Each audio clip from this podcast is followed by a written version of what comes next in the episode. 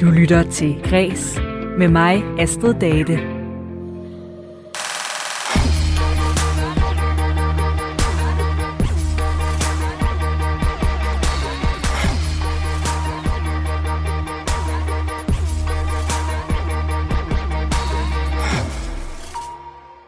Vil du gerne vide, hvem den øh, næste Paprika Sten eller Thomas Helmi er, så er vi i kreds for tiden på jagt efter de næste store megastjerner i kulturen. I vores sommerserie om øh, unge talenter, der kan du møde 10 lovende kunstnere, som vi kan komme til at se og høre meget mere til i fremtiden. Vi ser på, hvad der har formet dem som kunstnere, og på, hvordan at de kommer til at forme os som samfund. I dag der skal det handle om skuespiller Santa Fanta Taure, hun er en del af ensemblet på Teatret Mungo Park og på rollelisten i blandt andet den prisbelønnede tv-serie 6. Og med en dansk mor og en udenlandsk far, der vil hun gerne være med til at italesætte diversitet og hudfarve på både scenen og lærredet. Senere i programmet, der skal vi øh, også høre om et øh, nyt eliteakademi for sangskriver og om et projekt, der udstiller hjertesorg. Mit navn er Astrid Date. Velkommen til Kreds.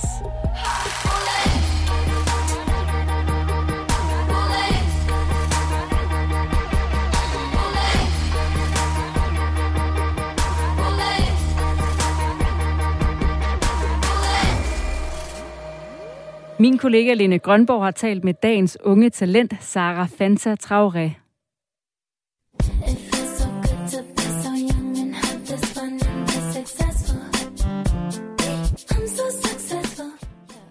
Du lytter til vores særlige sommerudgave af Kreds, hvor jeg i dag sender et afsnit af vores serie om unge kunstneriske talenter. Her på Kreds, der har vi nemlig udvalgt 10 unge talenter, som vi tror på, og som vi regner med at skulle se meget mere til fremover. Men hvad er det, der har formet dem, og hvordan vil den her unge generation af talenter forme os som samfund? Det prøver jeg at undersøge med serien.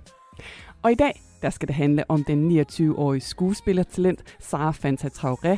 Hun startede karrieren i den anmelderroste tv-serie 6 på TV2, og senest har hun fået en talentrømmert for sin rolle i teaterstykket Spejlmanden på Mongo Park.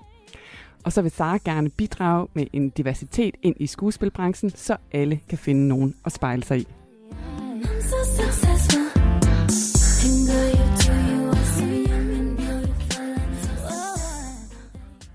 Så kom vi i gang. Velkommen til dig, Sara. Mange tak. Vi skal jo starte med at se lidt på, hvad der har formet dig som skuespiller. Og for at gøre det, så skal vi altså tilbage til din barndom på Amager i ja. et øh, rækkehus, øh, hvor du boede med din mor og far og to ældre søskende. Du er en efternøler. Øh, din mor, hun er socialrådgiver, og din far er i rengøringsbranchen. Men vil du ikke prøve selv at sætte et par ord på, hvad er det for et barndomshjem, du vokser op i? Jo, det vil jeg gerne. Altså, det er et, øh, et hjem som efternøler, som du nævnte. Så jeg har haft øhm, rigtig mange øjne på mig, tror jeg, at, øh, at, at man ville sige. Jeg kommer fra en stor familie, øh, hvor der ikke på den måde er specielt meget, har været specielt meget kreativitet. Vi har som børn hjemme hos os øh, blevet bedt om at finde en sport eller noget andet at gå til. Og der valgte jeg teater, og så har jeg, har jeg dyrket sport ved siden af. Men det er et hjem med øh, to forskellige kulturer hvis man kan sige det sådan. Min far, han er fra Guinea i Vestafrika, og min mor, hun er dansk. Så jeg er vokset op med lidt af det hele. og det er jo ikke noget, jeg egentlig har tænkt over som barn, fordi der er man nok bare der, hvor man er, tror jeg. Øhm, det var egentlig mere, da jeg blev ældre, tror jeg, det kiggede op for mig, at, at jeg måske kommer fra noget lidt andet end de fleste af mine veninder og venner. Og du siger det her med, at det som sådan ikke var et kreativt hjem, øh, men du starter alligevel ret tidligt til teater. Hvorfor det? Det gjorde jeg... Altså, jeg husker det som om, at min søster gik til teater. Og jeg har øh, altid gjort det samme, som min søskende har gjort. det tror jeg sådan er meget lille søsteragtigt. Men min storsøster, hun gik til teater ude på, øh, på Tormby Teater, som øh, ligger ret tæt på, hvor jeg er opvokset. Og, øh, og, og så ville jeg også. Og der fandt, faldt jeg bare i, øh, i hak Altså, der var der, der var et eller andet over det der med at, at få et netværk væk fra skolen, væk fra folkeskole, og der er noget i sådan på Amager, der, der ender man lidt med at gå i klasse med folk, man også har gået i børnehave med. Det er, sådan er det sikkert mange steder, men, men det er i hvert fald sådan, som jeg husker tilbage på det. Så der var noget over det der med at komme til teater og møde nogle helt andre mennesker. Øh. Ja, og en af dem, som øh, underviste dig på det her teater, det er jo øh, hende, som hedder Mille Bær, øh, og øh, hende har jeg også talt med tidligere, ja. så jeg synes, det ville være passende måske lige her at høre lidt om, hvordan hun beskrev dig øh, som barn dengang. Det kommer her. Ja. Altså, det er jo rigtig, rigtig mange år siden, at Sara øh, Traoré startede øh, på, på den teaterskoledel, vi havde som en, en underafdeling af vores, af vores øh, nystartede teater. Vi startede i 2004. Som jeg husker, det gik hun der fra de der 9-10 år, og så til hun, til hun var et, et, et meget ungt voksen menneske. Altså, jeg tror, hun har været der noget 10 år. Jeg kunne jo godt se, at der var øh, hvad skal man sige, en, en, en, en meget stor portion talent på den måde, at øh, hun var sindssygt dedikeret. Altså talent kan jo være rigtig mange ting, i hvert fald i mine øjne. Det er jo både, at man har en naturlighed og en, en flair for selve genren og for at spille teater, øh, hvad enten det er på, på teatret live, eller om det er på øh, film, eller hvad, hvad det nu er, kan være. Men, øhm, men det er ligesom en ting. En anden ting er også dedikationen og arbejdslysten og, og, og, og den der glæde, man går ind i det med. Fordi man kan jo godt være skide dygtig og naturlig, men smadret doven. Og som jeg husker det, så havde øh, Sara ligesom hele pakken. øhm, hun var i hvert fald en, som jeg husker, som, som den, der altid var der, og altid var, øh, gerne ville ting, og altid kom og hjalp, og øh, var ligesom meldt sig først på banen, og øh, når, når der skulle ske et eller andet, hvad enten det var på scenen eller af scenen. Dengang, der, der, der lavede vi jo alle sammen det hele selv. Øh, og som jeg husker, det var hun en af dem, der, der ligesom altid var der sagde altså her Milleberg fra Teater Play. Hun var en af dem, der underviste dig, da du ikke var så gammel. Ja. og, øh, hun siger jo rigtig mange fine ting om dig, og det jeg sådan ligesom bider mærke i, det er, at hun taler om den her vilje, nærmest en jernvilje til, at du ville altså det her. Kan du genkende det? Ja, det kan, jeg synes, det er så dejligt, hun siger det. Og det er jo, bare, det er jo virkelig søde ting, hun siger. Det er helt skønt. Men, men ja, det kan jeg godt genkende. Og altså, jeg, øh, jeg havde ikke så nemt ved det faglige i folkeskolen, så jeg tror, det der med at komme til teater og mærke, at der var noget, jeg øhm, ret naturligt var god til, øh, så har hun fuldstændig ret. Så kræver det alt mulig øvelse, fordi det nytter ikke noget at være øh, dygtig og doven. Men, øh, men jeg, jeg oplevede jo, at der var nogen der, der stod med åbne øjne og nok så noget potentiale i mig, og det gav mig øh, styrke og mod på at være dedikeret øhm, hvis det giver mening. Mm. Og, og det, ja, så, så, så det giver mening for mig, hvad hun siger, og jeg tror virkelig, det har været sådan en, øhm, det har været sådan et, et, et, et ret vigtigt samarbejde egentlig for at få sat gang i den der vilje og styrke, fordi der virkelig var nogen, der troede på mig derhen. Og øh, du bliver jo egentlig så bit af det her med at spille skuespil, at det er ligesom det, du allerhelst vil. Øh, du vil faktisk allerhelst søge ind på skuespilskolen efter folkeskolen, men du tager så en HF. Ja. Måske også fordi dine forældre insisterer. Så er du på højskole, og så som 19-årig, der begynder du at søge ind på teaterskolerne. Hvad er det for en tid for dig? Det var en, en ret vild tid. Altså, det kan jo være, øh, når, når man søger ind på de skoler der, der kan du ende med at bruge et halvt år på det, fordi at, øh, at man øh, for det meste søger ind på alle tre skoler. Og, øh, og det kan godt sådan ende med at brede sig ud over et halvt år, hvis man går videre til nogle prøver og sådan noget. Så det var jo fire år med, med virkelig mange prøver, og virkelig meget lige ved at næsten, øh, som var meget hårdt, men også enormt udviklende. Og øh, da jeg søgte ind som 19-årig, der gjorde jeg det selvfølgelig, fordi jeg gerne ville ind. Men da jeg kom ind som 23-årig, der gav det super fin mening, at, øh, at der lige skulle gå de år, der skulle. Altså, øhm, fordi at, og det, det er 100% individuelt. Jeg har gået på Holming på 18, som var den mest modne og mest klare af os alle sammen, tror jeg. Så det har, har ikke noget med alder at gøre som sådan. Men for mit vedkommende, så var det vigtigt at blive lidt ældre.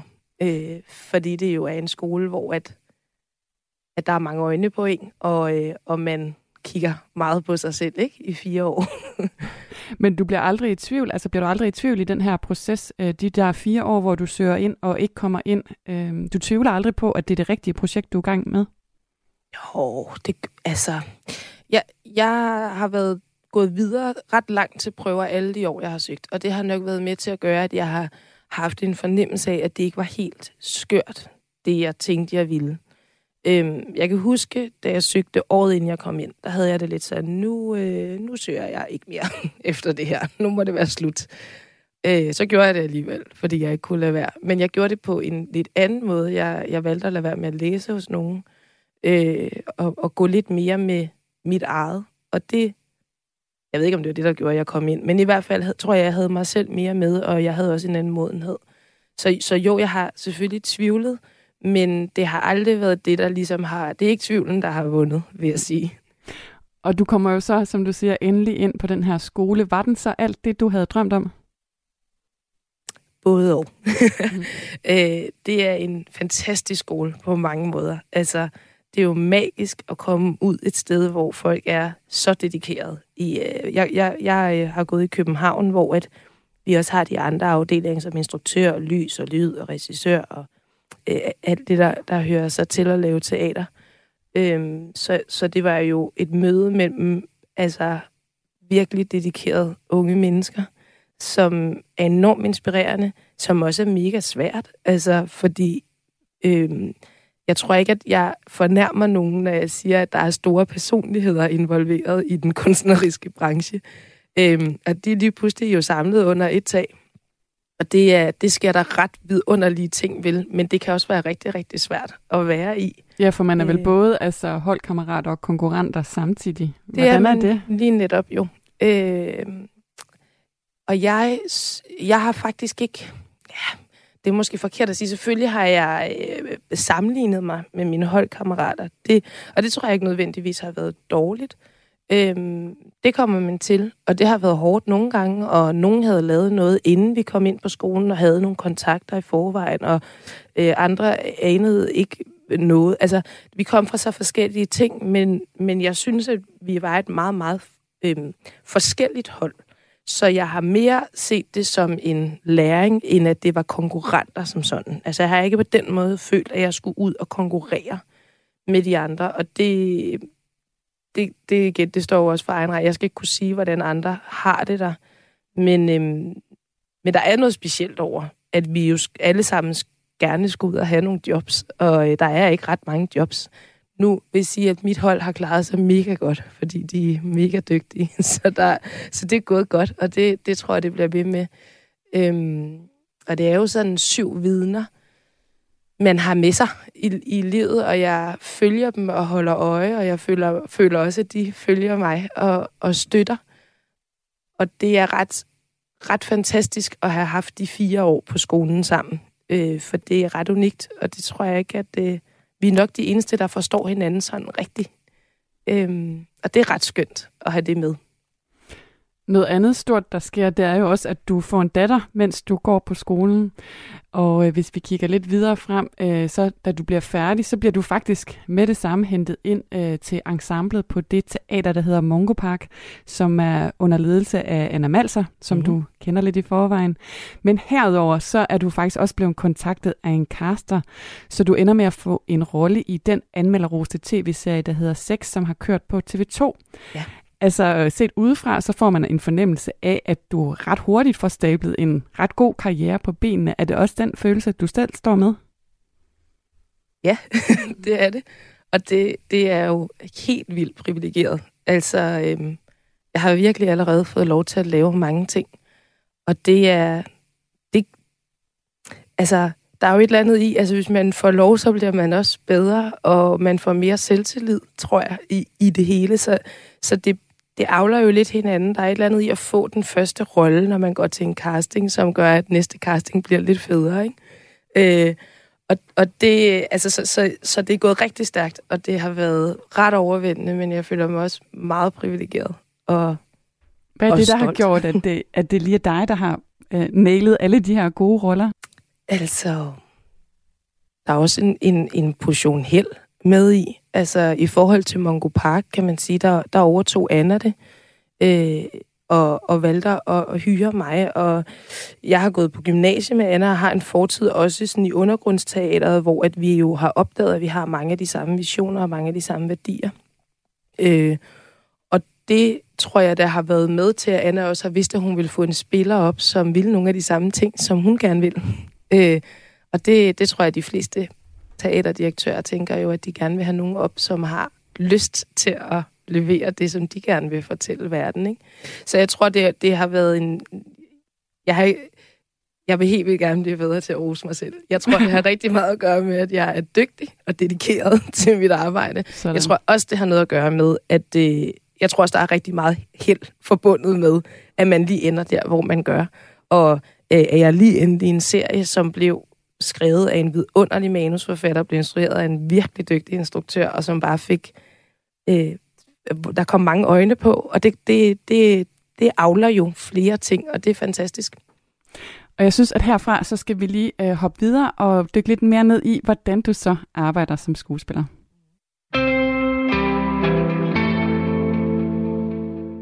Du lytter til Kreds på Radio 4. Jeg hedder Lene Grønborg, og jeg står her med dig, skuespiller Sara Fanta Traoré.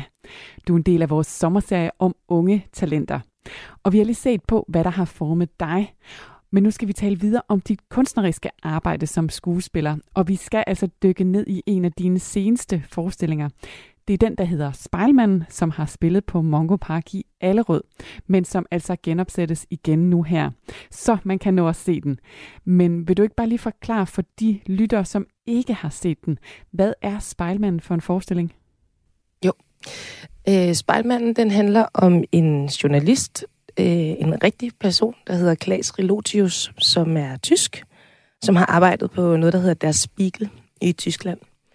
Og øh, han øh, vinder øh, tre år i træk, tror jeg, øh, årets øh, journalist. En stor, stor pris i Tyskland for sine øh, artikler. Meget, meget øh, dybtegående øh, artikler, som handler primært om Trump-vælgeren, eller sådan her, ligesom fokuserer på hele det her Trump-fænomen.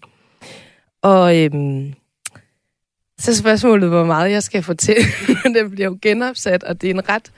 Det er en, det er en forestilling, som, som fokuserer ret meget på fake news, og på en eller anden måde bliver enormt relevant for vores hverdag nu med Facebook, og med generelt bare sociale medier, og hvor nemt det er at finde lige præcis den sandhed, som, som man har lyst til at finde, og som man tror på, man kan på en eller anden måde få medhold i hvad som helst, som som på nogle måder, tror jeg, er farligt. Og det er noget af det, den her forskning den går ind og, og kigger på.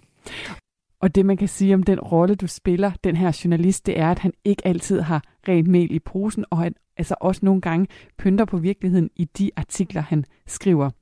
Når man så kigger på den måde, du ligesom spiller ham på, så vil jeg i hvert fald pege på, at øh, du har en ekstremt stor spændvidde, både i forhold til de følelser, du skal portrættere, men også i forhold til det her med, at du skal spille en mand.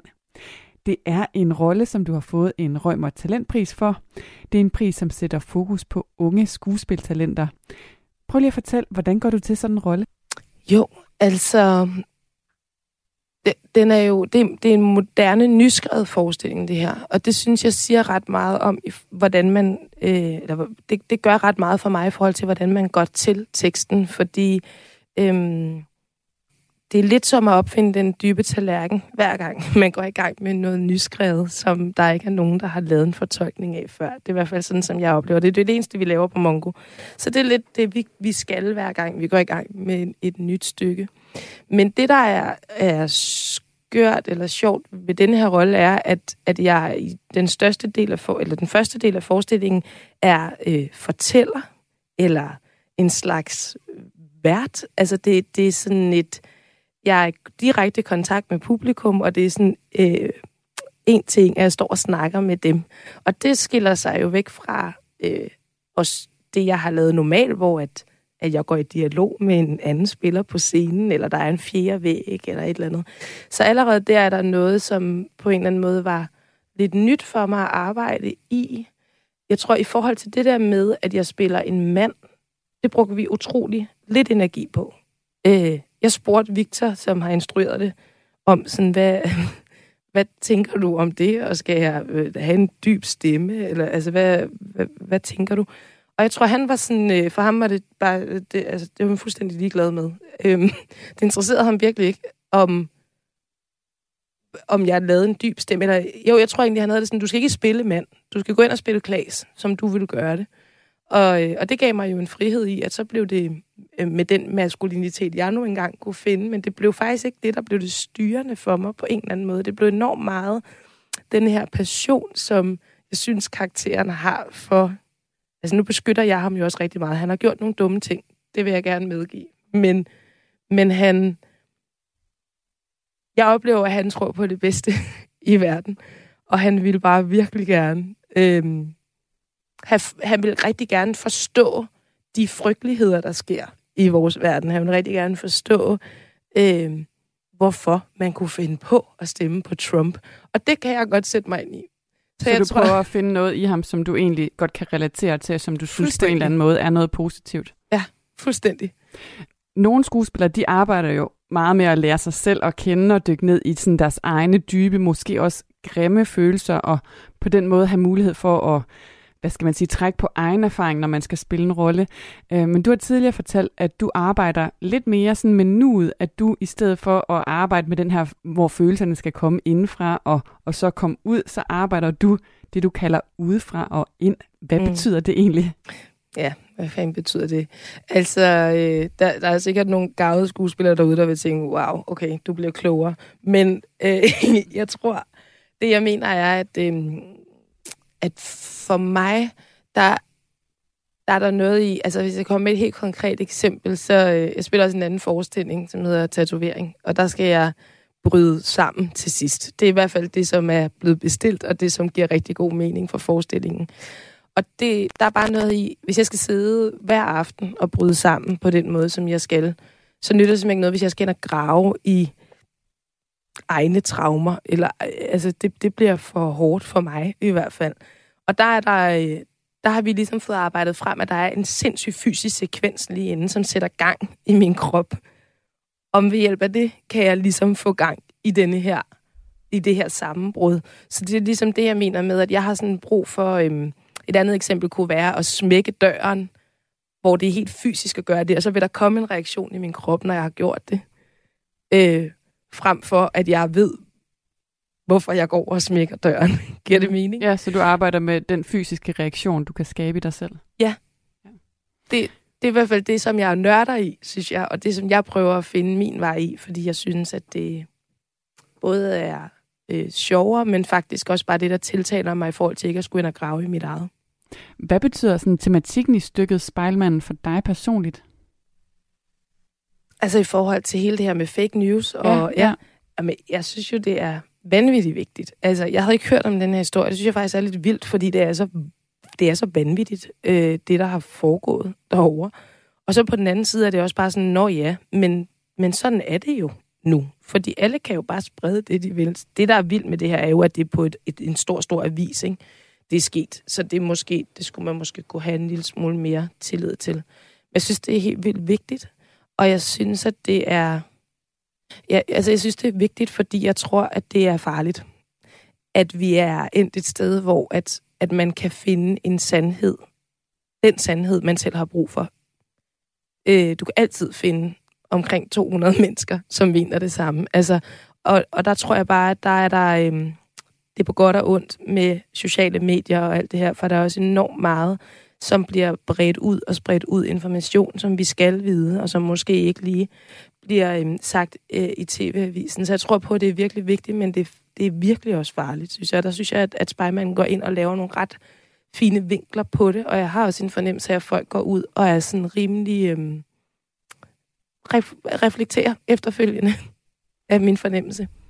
Og Spejlmanden, den kan altså opleves igen, fordi I genopsætter den, og det er fra midt i august, at den kan opleves på Mongo Park i Allerød.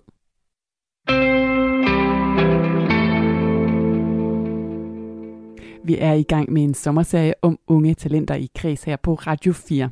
Jeg hedder Lene Grønborg, og jeg taler med dig, Sara Fanta Traoré, 29 år og skuespiller. Vi ser i dag på, hvad der har formet dig som skuespiller, men vi skal også tale om, hvordan du vil påvirke os som publikum eller som samfund.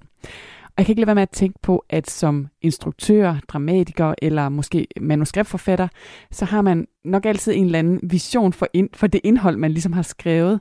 Men du står jo så tit på den anden side, altså der, hvor du så skal formidle den øh, vision eller historie eller tanke. Så man kan måske spørge dig om, hvad vil du gerne bidrage med som skuespiller? Mm, det er fuldstændig rigtigt. At det er jo ikke mig, altså det er jo ikke mine idéer som sådan. Det er jo nogle andres. Men øhm, i og med, at jeg er oppe på Mongo Park, så er jeg jo også, der er jo en ret klar linje for sådan, øhm, hvad, hvad vi gerne vil, og hvad vi fortæller. Det er meget politisk teater, og det synes jeg er vidunderligt at være en del af. Øhm, jeg forsøger... Jeg, jeg vil altid rigtig gerne være med til at skabe samtale. Øh, og det er måske sådan lidt klichéfuldt. Men, men det, er, det vil jeg helt vildt gerne. Og jeg, jeg er ikke sådan nødvendigvis ude på en mission om, at folk skal ændre mening eller holdninger, men jeg vil rigtig gerne være med til at præsentere flere sider af en sag, og måske invitere til, til større refleksion.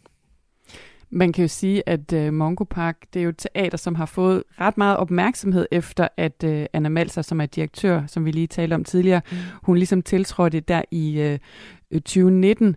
Og der sagde hun jo, at mål med uh, teatret nu, det var altså at skabe samtidsteater, lave kritisk teater og også sådan ligesom fange de unge ind. Mm. Er det en ambition, du deler? Ja, helt bestemt. Helt bestemt. Og, øh, og jeg synes, det går meget godt.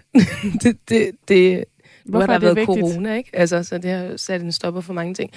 Jamen, det er, det er vigtigt, fordi at, at jeg tror faktisk lige netop, fordi at det har overtaget så meget, det her med sociale medier og, og sådan den der isolation på en eller anden måde. Jeg tror, det er så vigtigt at, øh, at komme ind og, og, øh, og gå ind og se noget sammen, se på rigtige mennesker, øh, opleve noget, der er skrevet i dag af rigtige mennesker. Altså, jeg, jeg tror, der er noget af det der live-format, som er mega vigtigt i den tid, som vi er i, og som vi bevæger os ind i. Øhm, og så vil jeg sige, altså, for, jeg tror, at det meste teater er jo politisk, altså på den ene eller den anden måde. Øhm, så, så det er jeg enig i, skal være der, men jeg, jeg tror også, at det er sådan, det, det oplever jeg stort set alt teater at være på den ene eller den anden måde man have mere eller mindre fokus på det, men, men du vil altid på en eller anden måde kunne vinkle det. Øhm, og i forhold til det her med unge mennesker, der tror jeg simpelthen, for mig er det bare noget med, at, at, øh, at det kan noget andet at gå i teater. Det kan noget andet end at se reality og, øh, og se film og sådan noget. Der, der er noget... Øh, der er et eller andet med den der sådan live-optræden, hvor man skal sidde der og lytte, som, som jeg synes er vigtigt. I den her sidste del af interviewet, øh, hvor vi også sådan kigger ind i øh, fremtiden, der indgår der også altid et citat fra en, som øh, i det her tilfælde har fulgt din karriere og, og så set dig lidt udefra. Og vi skal altså høre fra en, som vi har talt om tidligere, fra Anna Malser, som har ansat dig her på teatret Mongo Park. Lad os lige prøve at høre, hvad hun siger om dit talent. Det kommer her. Spændende. Det, som jeg synes er helt særligt ved Sarah som skuespiller, det er, at øh, udover at have en... Øh, en ret vild humoristisk timing, øh, og samtidig også være virkelig dygtig til at gå ind i svære og komplicerede og sådan, øh, hardcore følelser. Så, øhm, så synes jeg, hun er, øhm, hun er virkelig intellektuel på den måde, at hun forstår at stille de rigtige spørgsmål til et materiale. Og vi laver jo nysgerrig øh, dramatik på Mongo Park. Så, øh, så der er der virkelig brug for skuespillere, som ikke kun ser sig selv, men som også ser helheden og formår at spørge ind til den og synes sig kritisk over for den, og det er Sara rigtig god til. Jamen, øh, jeg ser jo helt klart Sara blive øh, filmstjerne. øhm, hun er allerede i gang med at lave øh, film og tv, og altså, de får mere og mere øjnene op for hende, så jeg er da, øh, jeg frygter da, hvor Sara er om, om nogle år. Øhm, Saras største udfordring har faktisk ikke noget at gøre med Sara selv. Øh, det har måske noget at gøre med, at vi stadig i Danmark øh, sidder fast i nogle casting-principper, hvor hvis man ikke er, øh, øh, hvis man ikke er øh, en hvid, gennemsnitlig, øh, universel type, som nogen vil kalde det, så kan man måske godt blive komme til at blive typecastet. Øh, og øh, jeg synes, det er rigtig ærgerligt, når alle slags skuespillere bliver typecastet. Øh, og fordi Sara ikke øh, er gennemsnitlig øh, og hvid, hun, hun har en anden baggrund. Øh, så, så tror jeg, at en af de største udfordringer for hende i branchen er, at hun bliver typecastet øh, på grund af sit udseende, og ikke på grund af det, hun kan Sag altså her Anna Malser, direktør på Teatret Mongo Park. Og øh, lad os lige prøve at dykke lidt ned i nogle af de ting, hun siger. Øh, det, som hun øh, nævner her til sidst. Vi har jo tidligere talt om din øh, baggrund. Din mor er dansk, og din far fra Vestafrika. Ja. Deler du Annas bekymring om det her med din udfordring i branchen, altså i forhold til casting af roller? Ja, altså jeg forstår, hvad hun mener. Og jeg, øh, jeg tror måske, det er værre, hvis man skal sige det sådan, i film- og tv-branchen. Men jeg vil også sige, at der sker ting.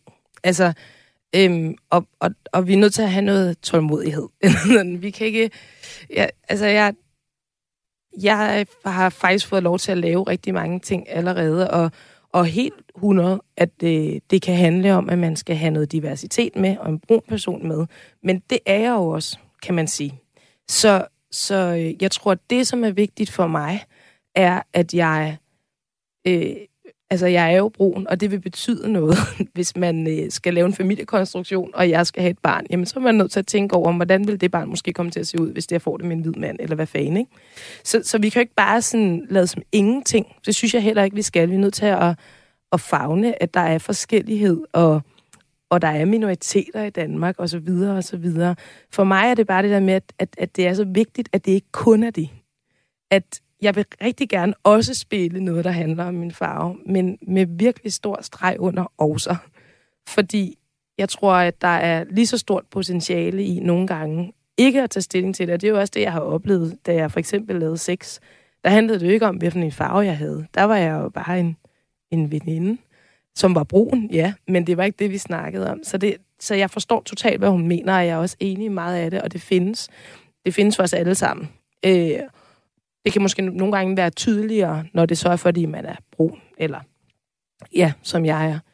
Men, men jeg tror faktisk på, at tingene rykker.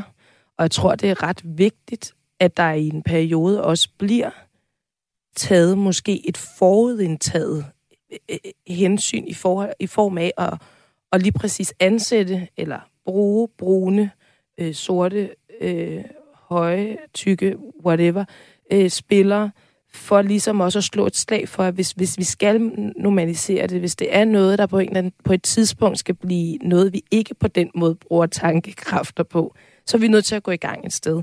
Og der er bare ikke ret mange endnu, så derfor bliver jeg jo også en del af at være måske nogle gange det der lidt, det der valg, hvor at man har, hvor det kan se lidt øhm, øh, opstillet ud.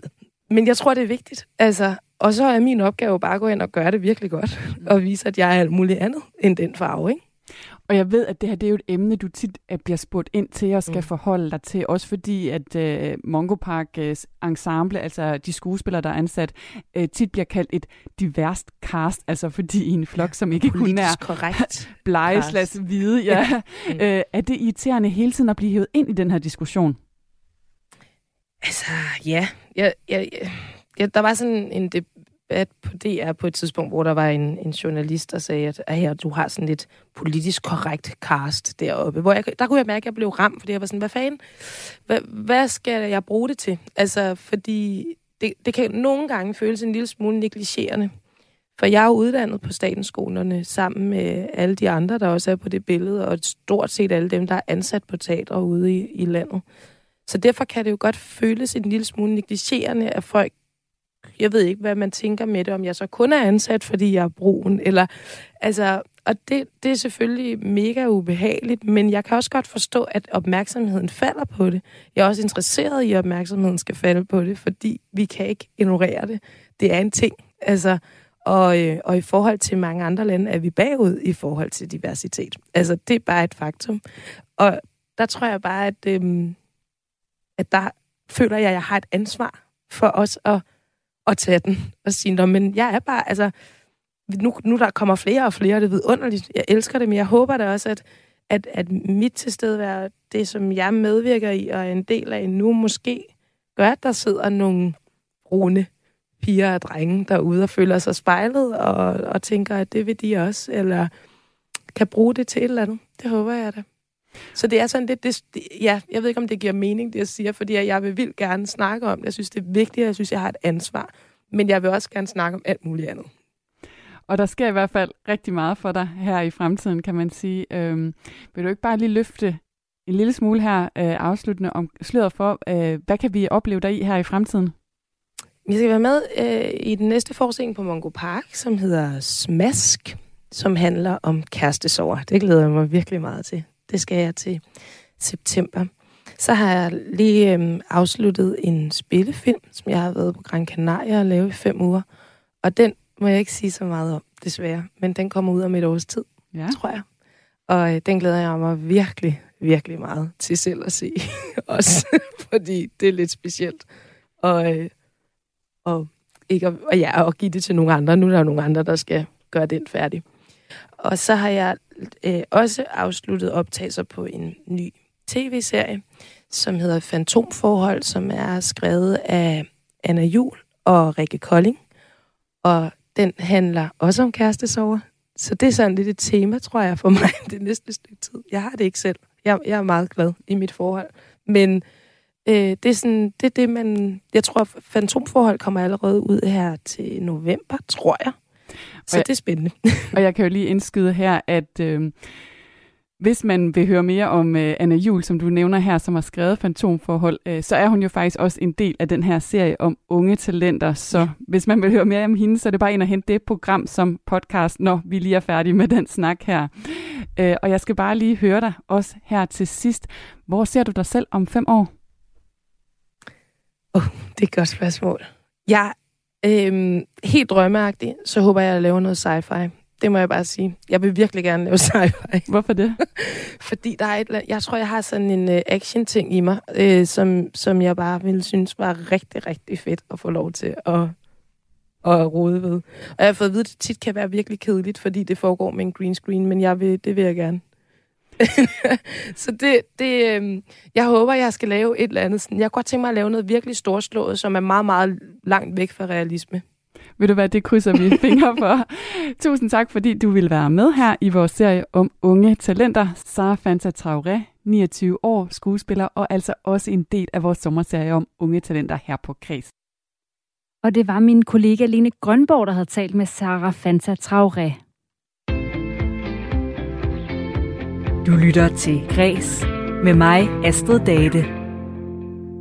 Lige om lidt, der skal vi høre om et nyt eliteakademi for sangskriver og om et projekt, der udstiller hjertesorg.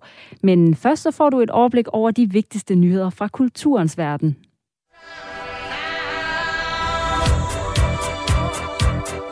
You're not hearing voices or... voices, but there is something. Bandersnatch was the final straw. Tilbage i 2018, der udkom Netflix med filmen Black Mirror Bandersnatch, og den var noget særligt, fordi at den var interaktiv. Øh, det vil sige, at seerne kunne være med til at træffe valg og være med til at styre filmens gang. Og øh, nu der tager Netflix endnu et skridt i retning mod at blive mere interaktiv med deres brugere, det skriver politikken.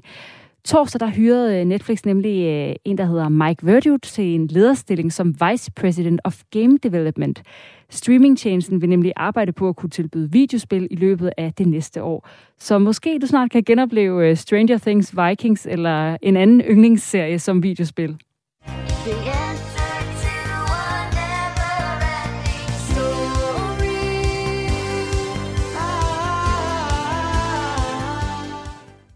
Oven på en øh, coronakrise, der blandt andet forhindrede os i at rejse og generelt bare mødes øh, hjemme hos hinanden, så har flere fået øjnene op for det skønne, der også er i at være ude i naturen. Jeg har selv opdaget det hyggelige ved at samle som et bål udenfor, og øh, det momentum, det griber de på Fyn, hvor otte nye projekter skal flette kulturen og naturen sammen. Det skriver kulturmediet Kulturmonitor. Det er projekter som billedskoleworkshops, øh, øhop, koncerter og fællessang, der skal koble naturen og kulturen sammen på Fyn, som led i et øh, kultursamarbejde mellem organisationen Kulturregion Fyn, Kulturministeriet og de ni fynske kommuner. Håbet er, at det, det kan være med til at udvikle nogle helt nye kulturkoncepter.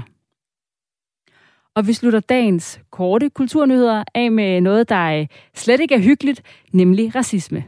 Ordet nære, det øh, er altså meget længe siden, at vi besluttede, at det, det ikke var et ord, der var hyggeligt for alle. Sådan lød det fra Jesper Kim Wamsler til min øh, kollega på Radio 4 Morgen i morges. Han er driftschef i medievirksomheden Casing, der står bag krydsordsbladet fra Tankesport, øh, som blandt andet udgiver børnemagasinet Sofus' Lillebror, hedder det, der altså er fyldt med kryds og tværser til børn og bliver proklameret som hyggeligt og sjovt på forsiden. Men i udgivelse nummer 574, der var oplevelsen det stik modsatte. Her der lød en ordgået nemlig sorte børn på 10 bogstaver, og svaret var ordet nærepige.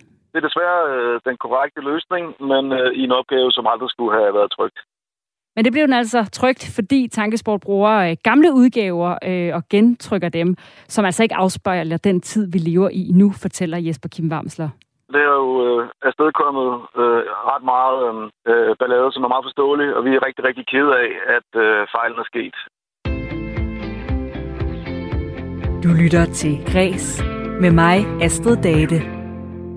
Når du hører nogle af de største hits i radioen af musikere som Christoffer eller øh, Lucas Graham eller Sivas, så er det ofte nogle helt andre ukendte sangskrivere, der står bag numrene.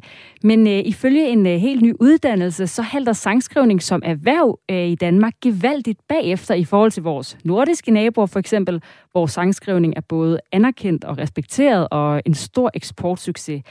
Derfor så begynder Danish Songwriting Academy fra efteråret at uddanne fremtidens talentfulde hitmager. Og i spidsen for dem, der står rektor Anne Meldal Nørgaard. Velkommen til Kreds, Anne. Tak skal du have. Hvorfor er det, der er brug for en øh, ny privat musikuddannelse? Jamen altså, øh, vi har jo egentlig været meget sådan, øh, haft et, et fokus helt fra starten af, at vi ligesom gerne vil prøve at lave en praktisk funderet uddannelse, som vores uddannelse er jo øh, to år, det vil nogen jo mene er en, en, en kort periode. Men vi vil ligesom gerne øh, prøve at fagne og fange de her talenter, som sidder rundt omkring i landet, og, øh, hvad hedder det, og åbenlyst har et talent, og ligesom hurtigt få dem ind, professionalisere dem og, og skabe et lille akademi, hvor vi ligesom kan være med til at og øh, ja, professionalisere øh, eliten inden for sangskrivning og produktion. Og man kan sige, sammenlignet med andre uddannelser, som man har, så, så øh, bevæger de sig måske også på et lidt mere analytisk og lidt bredere, må, måske endda også musikhistorisk niveau, hvor vi er meget fokuseret på det kommercielle og det her med, at man skulle kunne bygge en forretning op øh, ret hurtigt, så man kan komme ud og, øh, og tjene penge på at producere og skrive musik. Ja, for hvordan er Danish Songwriting Academy anderledes, øh, udover den så kun er to år, end de musikuddannelser, der så allerede findes? Altså uden at være fuldstændig sådan gennemsyret ekspert i, hvordan de andre musikuddannelser øh, ligesom er bygget op, så kan man jo sige, at det, det, som vi fokuserer rigtig meget på, det er øh, jamen igen det her med at, at virkelig øh, altså have praksis som som ligesom det største øh, element i uddannelsen. Altså vores største fag hedder sangskrivning og produktion, hvor at det, man skal i det fag, det er, at man skal skrive en masse sange, og man skal producere en masse musik. Øh, og så er der jo selvfølgelig en masse øh, inputs ved siden af, men hvor i stedet for at arbejde kunstnerisk, analytisk, så arbejder vi igen meget konkret med de ting, som de kommer til at få brug for. Altså, de kommer til at få brug for at være entreprenante. De kommer til at få brug for at vide ekstremt meget omkring musikjura, så de kan gå ud og forhandle nogle gode aftaler for dem selv. Øh, hvad hedder det? De kommer til at, at få brug for at vide, hvordan man opbygger en virksomhed, og hvordan samarbejder man med artister. Øhm, og den måde, man gør det på, det er jo at møde artister, som er i musikbranchen lige nu og her. Møde øh, hvad hedder det, undervisere, øh, fagansvarlige, som jo ikke er undervisere, men som er folk, som arbejder i branchen, og derfor kan fortælle, hvad er det, der skal til for at få succes, øh, enten som producer eller som sangskriver. Du siger, der er masser af talent derude, men Danmark er jo et ret lille land, og markedet for musikhits generelt måske også. Er der potentiale for at gøre erhvervet som sangskriver større her, og også lade det blive en eksportsucces af sangskriver for Danmark? Altså det, som vi i hvert fald prøver, det er jo i hvert fald at have et rigtig stort fokus på det her med at skabe nogle værktøjer for de studerende, hvor at de professionaliserer deres eget virke. Fordi som ofte så handler det jo lidt om, at man jo godt kan sidde og have talentet, men man, man har svært ved at komme ud over rampen, fordi man måske ikke er god til at organisere sig selv i forretningsmæssig sammenhæng. Så det der med ligesom at forstå mekanismerne omkring, at, at en ting er at have talentet, men noget andet er jo også at møde nogle mennesker, og finde en vej, hvor man ligesom kan begynde at skabe en forretning ud af at lave sin musik. Og det er jo, øh, det er jo i netværket, at det sker, og det er jo selvfølgelig også det her med at og forholdsvis hurtigt kunne komme ind og skrive for, øh, for sangskrive, eller undskyld, for artister, øh, der er i, i indland og udland. Øhm, og det er jo også derfor, vi har så stort et fokus på at invitere udenlandske publishers til skolen til at lave writing camps, og, og i egentlig mere eller mindre fra starten af kaste de studerende ud i, i det, hvad det vil sige at skrive sange. Og det, det, det eneste måde, de lærer det på, det er at sidde sammen med andre sangskrivere eller andre producer, som laver musik.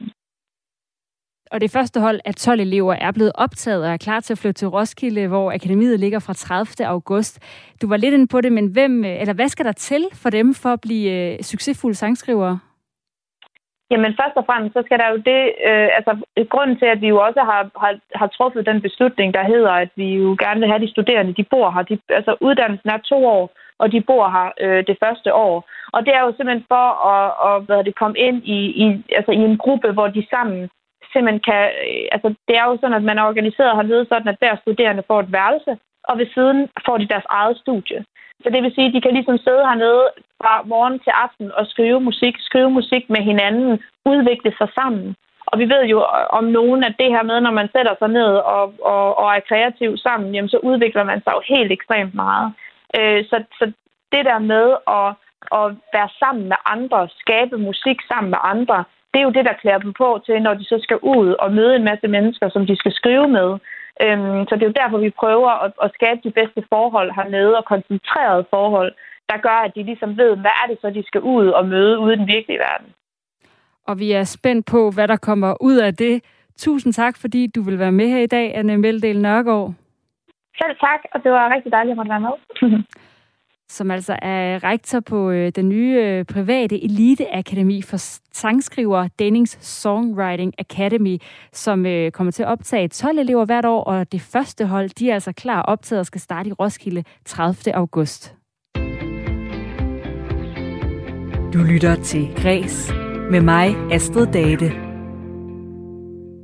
Mange har prøvet at være igennem en stor hjertesorg, og du er måske en af dem, der ved, hvordan det kan være at gå og føle sig meget alene med alle de store og svære følelser. Og i stedet for kun at øh, have plads til dem alene derhjemme, så vil et nyt projekt komme knuste hjerter mere i møde i det offentlige rum. I Folkets Park i København og i Mølleparken i Aarhus, der hænger der lige nu en øh, line, eller sådan ligner snore med farvet kort, hvor der står forskellige spørgsmål, som vil du gøre det igen, hvis du vidste, at det ville ende? Og øh, var der noget, du glemte at fortælle til din eks? Og dem, øh, dem kan folk så svare på i en lille notesbog, der ligger fremme. Og øh, Amalie Falk Jensby og Helen Busk, I er øh, kæresppiloter, og det vil sige, I har en projektlederuddannelse, og det er jer, der har startet projektet, I kalder The Heartbreak Collection. Velkommen til Kreds. Tusind tak for det. Øh, hvorfor har I hængt de her spørgsmål til knuste hjerter op og lagt øh, den her bog, hvor folk kan skrive deres historier? Vi, øh, jeg tror, vi var en, en del optaget af kærestesorg, øh, og ligesom manglede det i det offentlige rum. Og så fandt vi ligesom ud af, i den proces omkring at, at udforske det emne, så fandt vi ud af, at det virkelig, ja, det gav noget for, øh, for folk at øh, kunne skrive historier ud, øhm, og ligesom lade dem stå for sig selv helt anonymt. Øhm, men også, at det gav noget for beskueren, altså den, der ligesom vil læse dem. Øhm, mm. Både i, i form af at gå hjem og reflektere over det, eller selv tænke over, hvad man har været igennem eller oplevet. Øhm, og det fandt vi ligesom ud af, at det, at det kunne noget, at der var en, noget i det. Ja. Hvordan opstod ideen til det? I siger, I er beskæftiget med hjertesorg. Er det, er det en øh, egen erfaring? ja, nok. Øh, ja det tror jeg nok, de fleste vil kunne øh, signe ind på, at man i hvert fald har prøvet det. Øhm, og så tror jeg begge to, vi bare ja, undrede os over, for det var så, ja, så ydmygende på en eller anden måde at være det øh, i det offentlige rum. Og så fik vi ligesom fik vi bare en, jeg har virkelig en lyst til at prøve at, at ligesom prøve at gøre noget med det, og så få noget feedback eller noget respons for, for det. Så det startede jo ligesom bare med, at vi lagde den her notesbog ud, øh, uden vi helt vidste, hvad det skulle blive til. Og så fandt vi jo bare ud af, at de historier, vi samlede, virkelig var, de ramte noget, øh, ja, både ved os, når vi læste dem, men også når andre folk læste dem. Øhm, så folk ja. er villige til at dele nogle jo i virkeligheden meget private måske og følelsesmæssigt sårbare historier. Mm. Ja. Hvordan har I oplevet reaktionerne? Jamen, øh, altså som, som nævnt i, i tidligere i en artikel, der øh, vi startede i Barcelona, øh, hvor folk var, var rigtig gode til at dele og havde meget lyst til det. Øh, og det var da helt klart noget, vi, vi var lidt nysgerrige på og spændte på, om hvordan det ville blive taget imod i Danmark, hvor vi måske er lidt mere private øh, med vores følelser.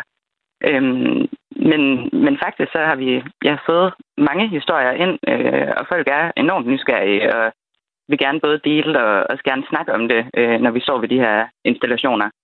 Øhm, men det er klart, at, at det vi har oplevet i Danmark øh, kontra Barcelona er, at, at folk er, de skal have noget tid nogle gange øh, til at rent faktisk at tænke over, hvad er det for nogle spørgsmål, der bliver stillet, og, ja, og kommer tilbage øh, til de her installationer.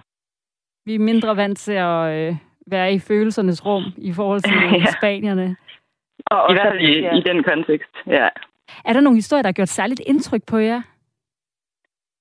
Ja, øhm, altså vi, vi vil jo gerne slå et, et slag for, at alle historier er lige meget værd øh, og lige interessante og, og vigtige, uanset om det er om vi fik en, øh, en historie blandt andet i Barcelona om en, der lige havde mistet sin kone og sit livs kærlighed en uge forinden, og de var lige flyttet til Barcelona, og nu vidste han simpelthen ikke, hvad han skulle gøre af sig selv. Øhm, den, den vil jeg sige, det var en af dem, der ramte meget hårdt, mm. øh, da vi læste den.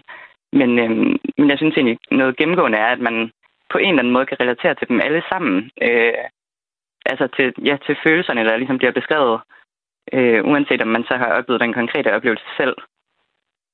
Og hvorfor er det, at man skal dyrke hjertesorg og break-up overhovedet i det offentlige rum? Mm. Mm, ja, altså jeg tror, vi, øh, vi var meget interesserede i, og er stadig i den her, at der skal være plads til alle følelser, øh, og at, at der ofte bliver lagt mere fokus eller værdisat øh, bede, eller at man er ovenpå, eller at man er ja, den mest perfekte udgave af sig selv. Øh, så hele det her tabu omkring at man måske kan være ked af det, øh, og også at øh, det, altså man kan sige bare i forhold til at kunne tage på arbejde, eller ikke kunne tage på arbejde, fordi man rent faktisk er så ked af det, og så ødelagt, at man ligger ned. Øhm, så på en eller anden måde, ja, at, at anerkende, at de her følelser faktisk er, ikke bare er cute hjertesorg, og at det skal nok gå øhm, altid.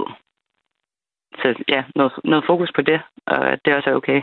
Og hvordan er det her projekt i anderledes, fordi folk deler jo også øh, masser om hjertesorg på nettet for mm. eksempel, og i Facebook-grupper ja. eller Instagram-profiler eller andre platforme. Hvad er sådan det særlige ved jeres projekt i forhold til øh, den slags fællesskaber? Ja, øhm, jamen altså, der er jo helt klart det her med det fysiske og i det offentlige rum øh, og håndskrevet og hele den connection, der opstår ved, at man ja, virkelig kan relatere til, at det er et andet, andet menneske, der står lige her og ikke nogen, der skriver noget bag en skærm. Øhm, og så har vi også snakket om, du har nævnt det med, med at, at nogle gange vil man gerne kunne ytre noget, uden at der nødvendigvis skal kommenteres på det, eller at det skal dømmes i forhold til, hvor mange likes, eller hvad man kan sige, hvor meget der bliver opnået i forhold til det, du, du ytrer. Øhm, og de ting og historier, som folk hænger op i refleksioner, de får lov til bare at stå der og være, ligesom de er, uden at der nødvendigvis skal kommenteres på dem, eller at de skal vurderes, hvorvidt ja, hvad de er. Øhm, så på den måde adskiller det sig helt klart. Og hvad skal der så ske med alle øh, de noter og historier, I får fra folk? Øhm, Jamen, ja, altså, ja, jamen, vi, øh, vi skal først og fremmest så her i september skal vi afholde øh, et event i Aarhus på Sydhavn. Vi har fået bevilget nogle penge af en pulje, der hedder Billøspuljen, Sydhavns Billøspulje. Så det skal vi, øh, hvor vi udstiller og samler historier. Og så er vi også, øh, vi har jo rigtig mange skønne historier, og vi har jo lyst til at, at dele dem, fordi vi selv synes, de er fantastiske at læse. Og, ja, øh, så vi går også og, og drømmer om at, at have, eller vi har allerede etableret en øh, reach ud til nogle forlag omkring, om det kunne blive en udgivelse af en eller anden art. Øh, fordi nogle af dem bare, ja, eller ja, dem alle sammen har helt sin egen ja, historie og personlighed. Og, ja. Så det er ikke det sidste, vi har set til The Heartbreak Collection? Bestemt ikke. Tusind tak, øh, fordi I også vil dele uh, historien om jer her i dag, uh, Amalie Fald Jensby og Helen Busk. Det var så det, det måtte være med. så dejligt. Kaospiloterne, der altså står bag projektet The Heartbreak Collection, der kan opleves lige nu i øh, Folkets Park i København og i Mølleparken her i Aarhus, hvor at øh, de har altså hængt små spørgsmål op omkring hjertesorg. Man kan reflektere lidt over og øh, dele, hvis man har lyst i en notesbog, de har lagt frem, som man øh, kan skrive sin historie i, og på den måde blive mindet om, at øh, selvom at, øh, det jo er rigtig hårdt og svært og alene og ensomt at være i det, så er det jo noget, rigtig mange gør. Øh, selvom vi jo øh, ofte, som øh, pigerne også fortæller, fortæller om øh, de gode historier uden i det offentlige rum.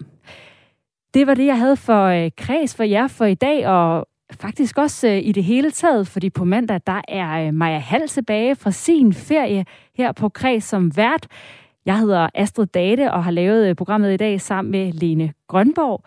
Og øh, på mandag, der starter der en øh, ny sommerserie. Vi har afsluttet øh, den, vi havde de sidste to uger om unge talenter. Næste uge, der kan du høre om øh, stjerner på kanten af rampelyset. Glæd jer til det. Tusind tak, fordi I lyttede med.